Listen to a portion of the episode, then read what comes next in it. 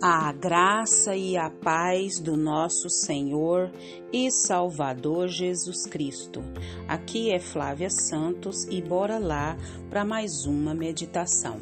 Nós vamos meditar nas Sagradas Escrituras no Evangelho segundo Marcos, capítulo 10, versículo 21.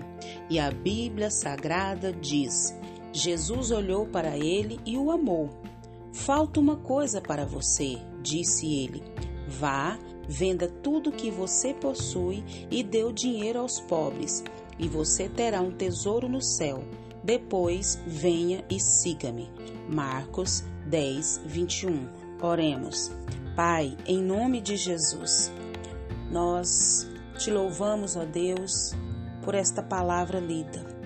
Te louvamos por mais um dia, te louvamos pela nossa vida, pela vida dos nossos, te louvamos por todas as providências, por todas as bênçãos, por todas as dádivas, por todos os favores, por todas as graças alcançadas, tanto na nossa vida como na vida dos nossos.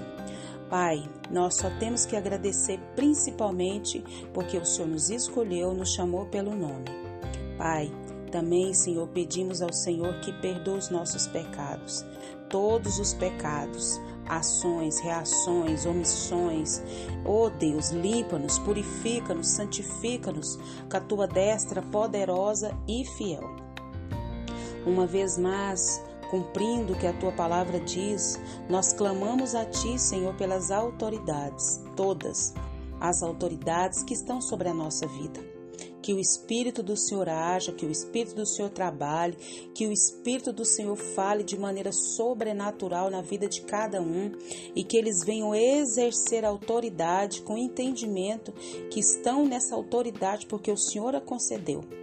E que eles venham, Pai, fazer o maior e melhor trabalho possível exercendo essa autoridade. Pai, Continua guardando as nossas crianças, os nossos jovens, as nossas famílias de todo intento maligno, de toda artimanha, de toda toda armadilha de Satanás contra essas vidas para ceifar, para destruir, para matar, para roubar. Deus vem com reavivamento sobre a nação brasileira.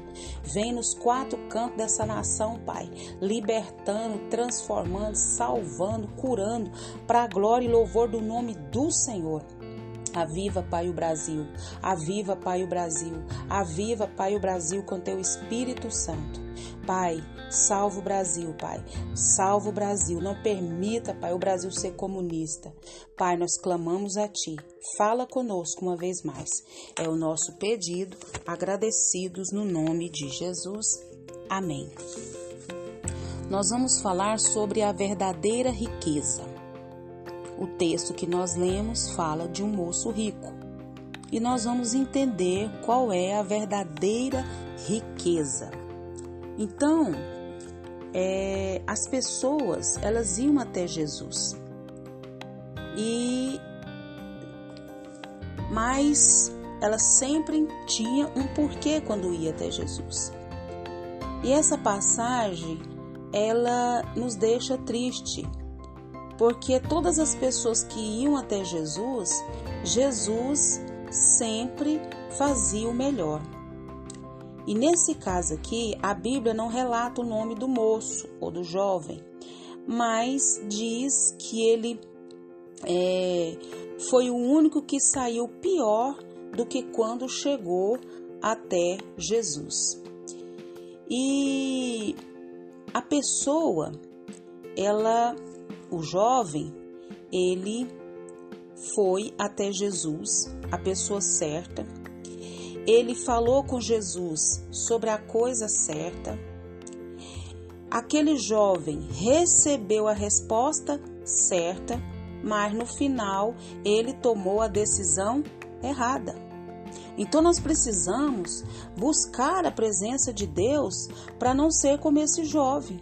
Falar com Jesus o que é certo, ter a resposta certa de Jesus, falar com a pessoa certa que é Jesus, mas tomar a decisão errada. E foi o que aconteceu com esse jovem. Ele amou mais o dinheiro do que a Deus. Aquele jovem, ele amou mais os prazeres desse mundo que passa logo do que a salvação para a sua alma. Quantas pessoas estão da mesma forma? Então, a verdadeira riqueza não é o dinheiro, posses, embora isso seja muito bom e não é pecado ter dinheiro, não é pecado trabalhar para adquirir, adquirir o dinheiro e nós vamos entender isso. Então, aquele jovem, ele era um jovem que tinha é, muitas bênçãos fora a sua riqueza. Que bênçãos que aquele jovem tinha? Provavelmente era sadio, provavelmente tinha muito vigor, tinha muitos sonhos e riquíssimo, né? E a palavra do Senhor diz que com certeza aquele jovem também tinha suas virtudes. Mas mesmo com tudo isso, ele estava o quê? Insatisfeito com a sua vida espiritual. Ele tinha tudo para ser feliz, mas o coração ainda estava o quê? Vazio. Não basta a pessoa ter riquezas, ter posses, ter bens, ser uma pessoa que cumpra com seus deveres, né? E ser uma pessoa religiosa. Por que, que a gente fala isso? Porque a Bíblia diz que a alma que todo mundo tem tem sede de Deus. E essa alma ela é sedenta de quê? De salvação. Então, ele foi até Jesus, que é a pessoa certa. Ele foi de forma certa, com reverência. Ele foi amado por Jesus, foi que deu, né, a ele é, as respostas que ele precisava, mas ele não soube aproveitar bem. Então as virtudes desse jovem rico não eram mais aparentes e Jesus mostrou para ele que ele estava enganado acerca da salvação. Ele estava enganado acerca de si mesmo, ele estava enganado acerca da lei de Deus, acerca, ele estava enganado acerca da verdadeira riqueza. Então Jesus, ele desafiou aquele jovem. Vai, vende tudo o que tens, dá aos pobres e vem e segue-me. Então ele deve renunciar o que ele constituiu como aquilo que ele tinha mais prazer. Ele vivia debaixo do senhorio, né, do dinheiro e não de Deus. Então, o dinheiro era o seu Deus. E o rico foi embora o quê? Sem salvação. Saiu triste e pior do que rejeitado, né? Saiu triste pior por quê? Porque ele rejeitou a verdadeira riqueza. Jesus, ele não condena a riqueza de forma alguma. Mas a raiz de todos os males não é o dinheiro.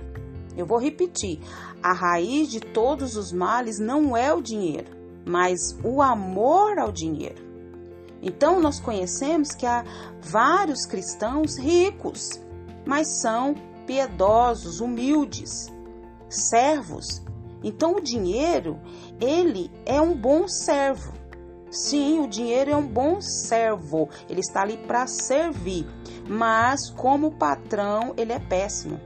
Então a questão não é possuir dinheiro, mas ser possuído pelo dinheiro. E que o Espírito Santo de Deus continue falando e trabalhando nos nossos corações. Pai, em nome de Jesus, diante dessa palavra, Pai, nós pedimos ao Senhor perdão, porque às vezes as coisas é, que possuem a gente, em vez da gente possuir o dinheiro. Então, Deus, que o Senhor venha nos libertar de tudo aquilo que possui a gente, a vaidade, o orgulho, às vezes a busca desenfreada pelo próprio dinheiro e tantas outras coisas, Pai, que, que nos possui. Não é pecado ter dinheiro, possuir dinheiro, mas é pecado ser possuído pelo dinheiro. e por tantas outras coisas mais. Nós clamamos a Ti, Pai, nos limpa, nos purifica e nos atrai para a Tua poderosa e majestosa presença. Pai, continua nos guardando, Pai, das enfermidades que estão sobre a terra, Pai. É tanta enfermidade, é tanta praga, é tanta peste, é tanta doença que nem os próprios médicos sabem. Guarda a nossa vida, guarda os nossos, é o nosso pedido, agradecidos no nome de Jesus. Leia a Bíblia, leia a Bíblia e faça oração se você quiser crescer. Pois quem não ore e a Bíblia não lê, diminuirá, perecerá e não resistirá. Um abraço e até a próxima, querendo bom Deus. É uma recompensa futura a vida eterna. E essa vida é gloriosa e feliz. Essa é a verdadeira riqueza. Amém.